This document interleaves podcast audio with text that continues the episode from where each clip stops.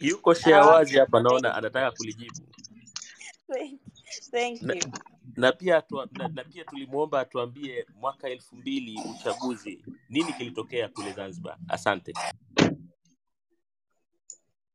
Ha, asante sana. Hili la mwaka elfu mbili eh, pamoja na kujibu lile suala ambalo liliulizwa na mchangiaji mmoja aliyetaka kujua kwamba hivi ACT kutokushiriki kushiriki yani badala ya kujiunga na wengineo ambao wanasusia eh, vipi sikuwapa nguvu CCM. Hapa pana mambo mengi ambayo na hiyo itaingia hapo hapo. Halafu nitakuja kwenye ile aliuliza kuhusu mambo ya mapinduzi na sultani na uh, mambo ya wanawake pia nitachangia kidogo. Actually hili aliloulizia kuhusu eh, nianze na hilo la kutokukubaliana au kuungana mkono na wale wanaosusia kwamba je, sikudhoofisha. Unajua mambo mawili hapa. Kwanza, kwanza kabisa tuepuke kufanya makosa ya kudhani kwamba hali ya kisiasa ya Zanzibar ni sawa sawa na hali ya kisiasa ya Tanzania bara. Na Mohamed hapo alipomaliza, ndugu yangu Mohamed Ghassani amesema kwa ufupi kwamba tuna, tuna chama kimoja tunachopambana nacho, lakini Wazanzibari wana mazingira yao, wana complexity zao, wana eh, wana mitazamo yao na wana hali yao halisi ambayo wao wanaona wanapambana. Ni suala la zaidi ya demokrasi. Upande wa Tanzania bara wao ni demokrasi, wanapambana kuweka demokrasi, kuweka utawala wa sheria, kuwepo na haki za binadamu, kuwepo na haki. Hayo Zanzibar yapo, lakini kuna na lililo zaidi ya hayo, kwamba wanaona kwamba Wazanzibari katika mfumo uliopo ambao unasisitizwa na Chama cha Mapinduzi, wao wanapoteza identity yao na historia yao na utamaduni wao. Sasa hayo hayako kwa upande ule kule, lakini ukiacha hilo, hata ile mapambano ya kisiasa yalivyokuwa makubwa tokea Zanzibar, tokea kabla ya zama za uhuru, huku ukichunguza historia ya huku ya kabla ya uhuru ya sitini na tatu halafu ichunguze historia ya Tanzania bara Tanganyika wakati huo kabla ya sitini na moja ya uhuru, utaziona kwamba huku siasa zilikuwa moto moto, zilikuwa moto moto kweli. Kule siasa zilikuwa baridi kama hazipo. Sasa tumetoka zama hizo mpaka zama hizi zilipokuja mfumo wa vyama vingi. Hata huo mfumo wa vyama vingi zilikuwa ni presha kubwa ya huku Zanzibar ilipoanza tokea kama huru na kupigania mageuzi na mambo kama hayo. Nini ninachotaka kusema? Ninachotaka kusema tumekuwa tuko katika ulingo miwili tofauti ya kisiasa, tukitegemea mikakati ile ile inayotumika huku nayo hiyo hiyo itumike kule, tutakuwa tunajidanganya. Na siasa ni mikakati. Alivyosema mwenzangu hapo ni sawa, kwamba mkakati wa kususia unaonekana na baadhi ya vyama kule Tanzania bara kwamba unaweza ukaleta tija, which is, which is okay. Wao walipofanya tathmini wameona huo ni mkakati. Wengine wanaona kwa hapa tulipo sisi, mkakati wa kususia kwa hali yetu tulivyo kisiasa bado haupo sawa, na huwezi kuwa na mkakati mmoja wa kudumu. Mkakati mmoja hauwezi kuwa wa kudumu, kwa sababu hata hii hata kafu hapa Zanzibar, upinzani kafu ilipokuwa elfu mbili na kumi na tano ni recently walisusia, walisusia kuingia kwenye uchaguzi wa marudio, lakini mara hii hawakususia, kwa sababu huwezi kubeba mkakati mmoja kwa wewe ni msusiaji wa dumu daima, wala huwezi kuwa wewe ni mwandamanaji wa dumu daima, wala huwezi kuwa wewe ni mshiriki wa dumu daima. Inategemea wakati na mazingira ya kisiasa ya pale ambapo upo. Kwa hivyo mazingira ya kisiasa ya Zanzibar yatafuata mkakati kwa mujibu wa hali yake, na mazingira ya kisiasa ya Tanzania bara yatafuata mkakati kwa mujibu wa hali yao ilivyo kwa wakati husika. Sasa kwa mfano, mkakati uliopo ni wa kuna, kuna mfa, mkakati wa engagement. Ku, ku, ku, ku, ku, kumwengeji yule ambaye wewe unapingana naye. Wala hiyo tusiigusie kwenye serikali ya umoja wa kitaifa ya, ya, kitaifa hii government of national unity ambayo naendelea kusema kwamba wengine bado hii hii dhana hili jina limekuwa kama haliendani na ile dhana. Na mpaka leo hata waliochangia recently hivi wameonyesha kwamba serikali ya umoja wa kitaifa inakuwa ni ya mpito kweli kama South Africa kama Zimbabwe kama Kenya kote huko ziliundwa. Lakini zilikuwa ni za mpito ni za muda hazijawahi kuwa za kudumu permanently zikawa za kikatiba. Ni kweli. Sasa mimi nadhani watu wa, wachukulie zaidi ile concept wasichukulie ile term kwamba imeitwa vipi. Kiukweli sasa serikali iliyoundwa Zanzibar hapa proper proper term ingekuwa serikali ya uwakilishi wa uwiano serikali ya uwakilishi wa uwiano ambayo imeaminiwa kwamba ndio italeta umoja wa kitaifa. Lakini kupatikana kwake ni ushiriki wako ni uwiano kwa mujibu wa uh, proportionally vile ambavyo wewe umekubaliwa majimboni. Ndio nikasema proper term ni ile uh, proportion kuwa ina uh, relate zaidi katika mabunge. Lakini hatujaizoea katika serikali sasa zanzibar imeanzisha serikali ya proportional, proportional representation yani ya uwakilishi wa uwiano. Kwamba mtashiriki mta katika serikali kwa uwiano kwa mujibu wa mlivyokubaliwa na wananchi katika uchaguzi wa majimbo. Sasa hizi nasema kwamba kwamba haigusiani na aina ya serikali lakini mikakati ya kisiasa ni mingi. Kuna mkakati unaweza kama alivyosema wa kuengage engagement. Kwamba mimi bwana huyu niko naye najenga hoja na nashiriki kwenye bunge nashiriki kwenye hivi najenga hoja hoja napambana napata mabadiliko. Kuna mkakati wengine wanasema sio kumwengeji huyu msusie kabisa unasusia. Ni mkakati wa kisiasa ni strategies. Kuna mkakati wengine wanasema no hapa bwana twende kwenye maandamano. Na hapo ndio yule aliyouliza kwamba elfu mbili zanzibar kulitokea nini? Actually elfu mbili na ndio moja na, na mikakati mingineyo. Kuna mkakati wa kuendesha siasa za kimataifa kupiga jaramba huko kwamba bana, huku tunaonewa na hivi na kwa hivyo mikakati ya kisiasa ni mingi. Na ukitizama hata uh, ha, hapa Zanzibar ilifanyika sana hiyo kama hiyo international engagement ku, ku, kuwashirikisha international community katika ku, kupaza sauti zenu. Ilifanyika sana hiyo na kuna kipindi nakumbuka hapa mpaka CCM wakaambiwa mbona mmepigwa bao sana na hawa kuhusu eneo hili? Na wao wakaanza kufanya engagement ya international community. Siku za nani nani alikuwa Omar Mapuri nadhani yule akaunda kampeni kubwa ile ya, ya kujiengage na yeye kwa, kwa mambo kama hayo. Kwa hivyo ni moja katika mikakati ya kisiasa. Na mikakati kama, kama mfano unaweza ukasema saa hizi unawalaumu ACT na umesema kwamba tusizungumzie kwa sababu si viongozi. Kweli si viongozi na wengine si wanachama, lakini tunaweza kuwazungumzia kiuchambuzi, hatukatazi. Misimamo yao ya kichama watabaki wao kama taasisi ya kichama sawa, lakini kiuchambuzi sio sio vibaya ku, ku, ku, kuizungumza. Huku umeshawahi kufanywa zote hayo, ushiriki, kuengage, kususia, kuandamana, yamewahi kufanyika kama uchaguzi wa elfu mbili.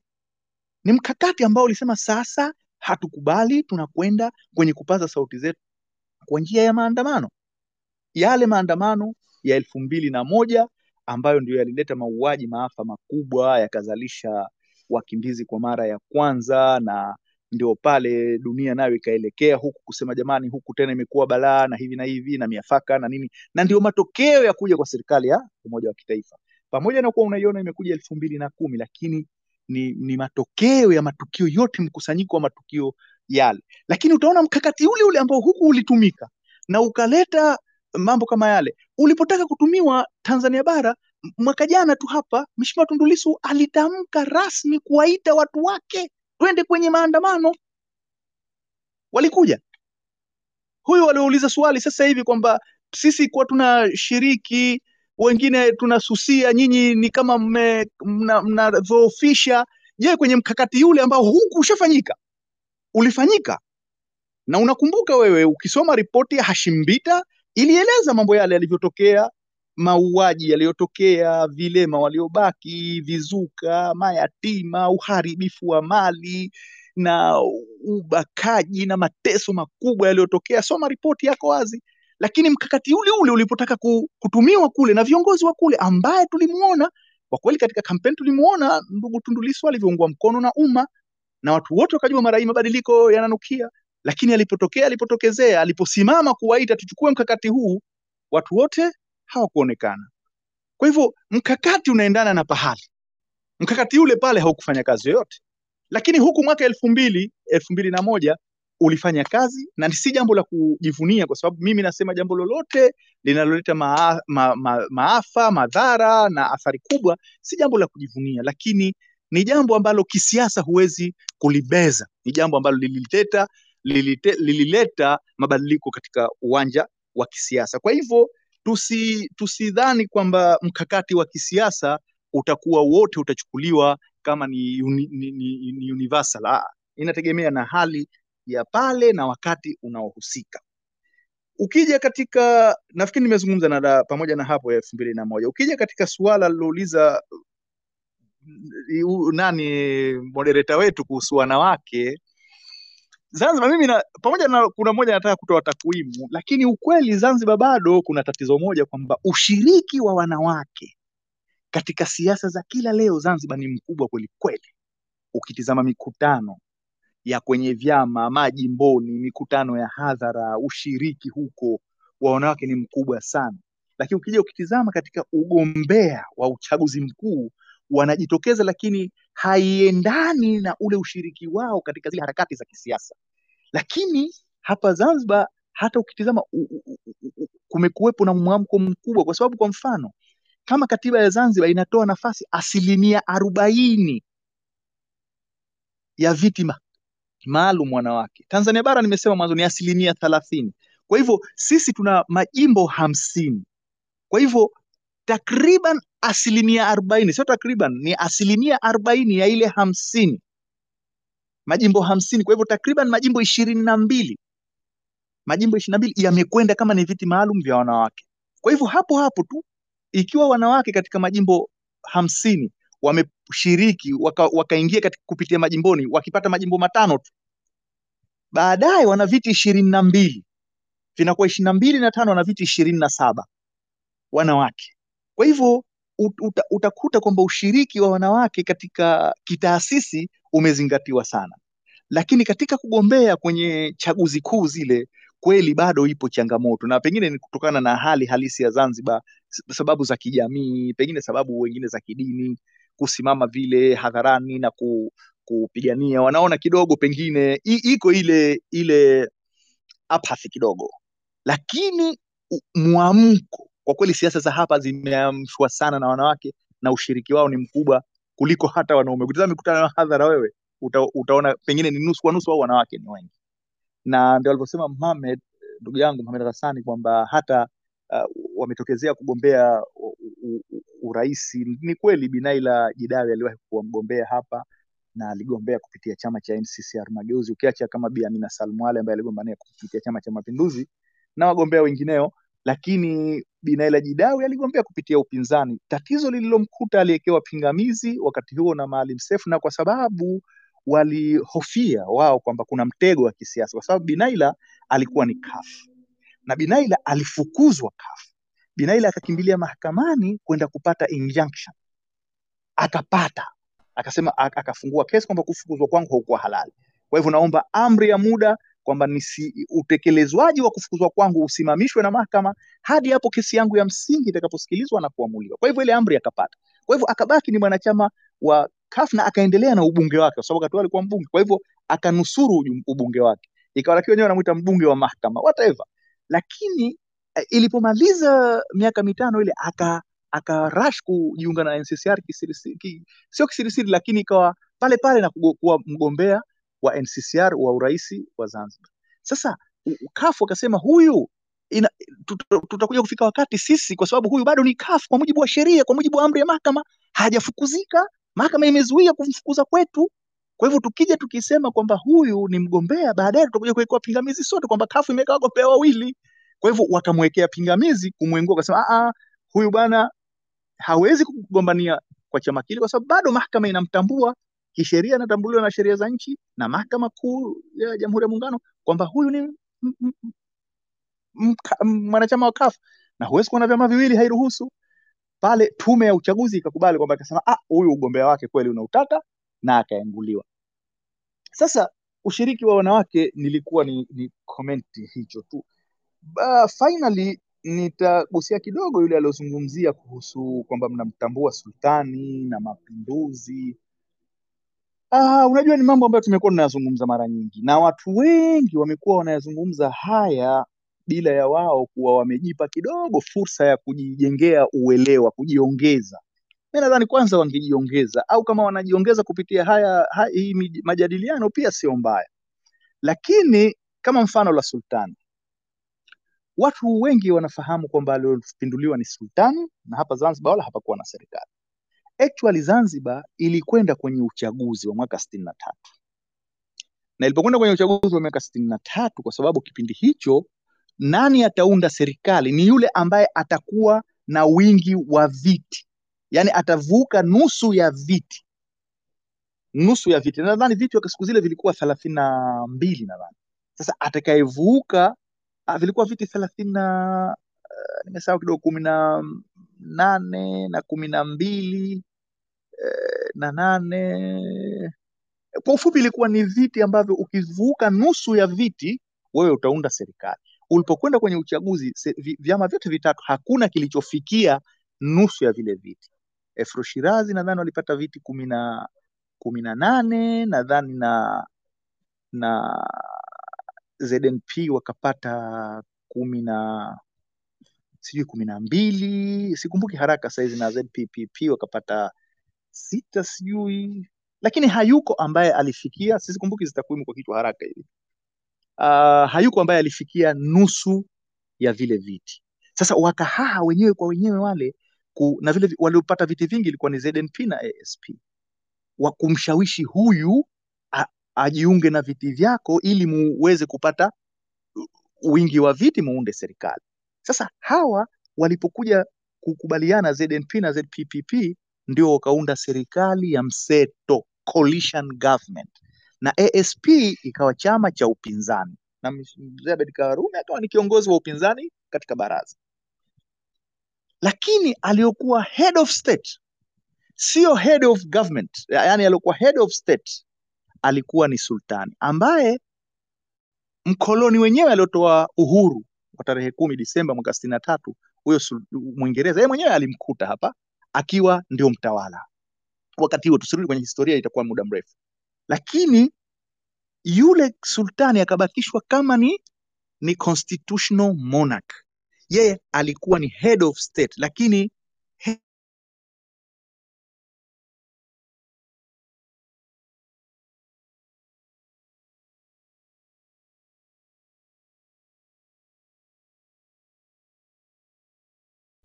Hii ni peke yangu tu au I wanted to ask the same question. Naona naona naona amepotea. Okay. Ah, sasa wakati tunamsubiri, karibu karibu kaka, ndo nilikuwa nakuita brother Awadhi, umerudi? Ah, nadhani kidogo ilipotea. Ah, okay. Eh, fika wapi hapo mliponisikia? Maanake network ilikata kidogo bila kuwa na hapa mwenyewe.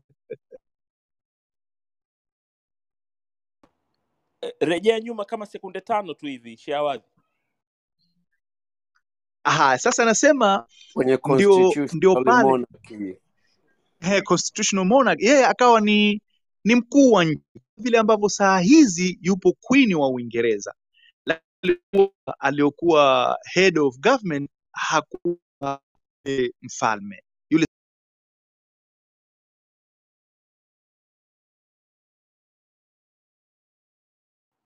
Naona Shawadhi kapotea tena. Kaka Godbless Lema, naomba niseme Yeah. nimekuona. Naomba nitambue uwepo wako. Kaka Godbless Lema, naomba nitambue uwepo wako.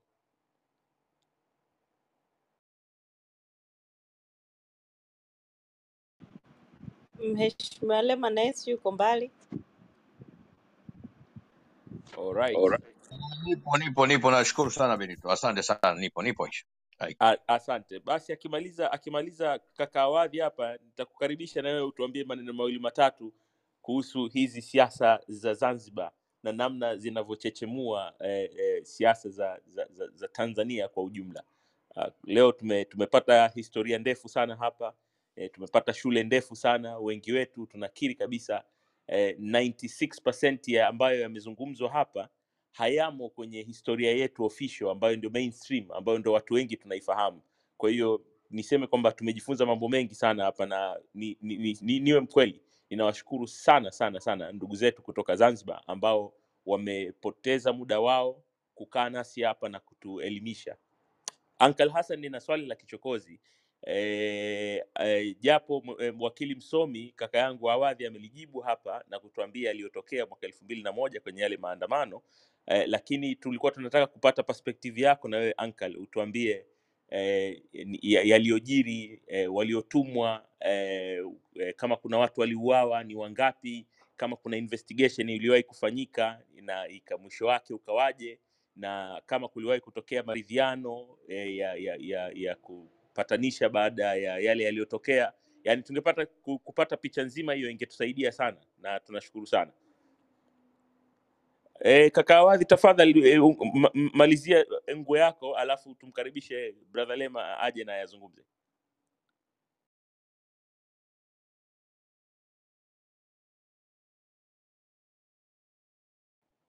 Awadhi naona bado yuko mbali.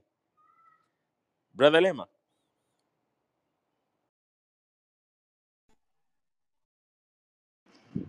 Ah, okay. Ah, Benito, sorry na kukatiza. Ali nimeona ana blink sana mic yake, Mtanganyika. Ah, karibu Ali.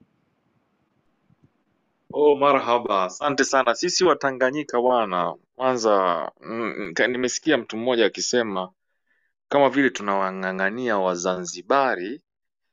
Kwanza mi na, na, nafurahi sana Wazanzibari, they are proudly Zanzibarian, lakini sisi Watanganyika we are very shameful to be Tanganyikan. I don't know why. Sisi mimi bwana, mimi ni Mtanzania at the same time mimi ni Mtanganyika. First I am first Tanganyikan, second ndio Mtanzania. Unasikia sana bwana. Sasa sisi tunavyowang'ang'ania Wazanzibari, sijui kwa faida gani. Wengine tunaambiwa kwa ajili ya security, labda sijui masultani watarudi huko, sijui kuna hichi na kile, lakini ala kuli hal, watu ambayo wanarudisha nyuma Wazanzibari ni Watanganyika. Endapo siku Watanganyika tukapata utanganyika wetu kama walivyozungumza wale mabwana wa G55 wakati ule, Mwalimu ndo akaingilia kati sijui nini, ingekuwa raha sana. Kwa sababu gani? Hata kama unaishi na mtu au uko yua, mtu ambaye labda ni business partner wako au kitu fulani, kama mnakaa nyumba moja, mnapanga nyumba moja au mna share sitting room or something like that, kama nyinyi mnakuwa mnaishi kwa kwa kusema tuseme labda kwa kwa shingo upande kwa manung'uniko, hakuna baraka, hakuna neema, hakuna chochote. Mimi nafikiri hili swala la Wazanzibari ni tatizo la Watanganyika. For the very first time, kuna jamaa mmoja mi nampenda sana, japokuwa mi sio politician, anaitwa Tundu Lissu. Mungu ampe kila la heri yule bwana na amuongoze vizuri. Amezungumza vizuri sana, nafikiri jana juzi kwenye Maria Space amezungumza mambo ya Tanganyika, lakini sasa hivi sisi Watanganyika tukijiuliza tunang'ang'ania nini? Sio tunawang'ang'ania nini Wazanzibari, kwa nini tunauchukia utanganyika wetu kiasi hichi, kiasi kwamba mtu akiitwa Mtanganyika anaona kama vile katukanwa? Mimi ni Mtanganyika bwana, mi napenda utanganyika wangu. Kwa hiyo kitu ninachotaka kusema kwamba Wazanzibari na wafurahia sana wanavyopenda uzanzibari wao, na sisi Watanganyika ndio tunaowarudisha nyuma. Kwa sababu gani? Sisi tunang'ang'ania kuwa Watanzania kuliko kuwa Watanganyika. Hivyo tu ndio nataka niseme, I'm proudly Tanganyikan.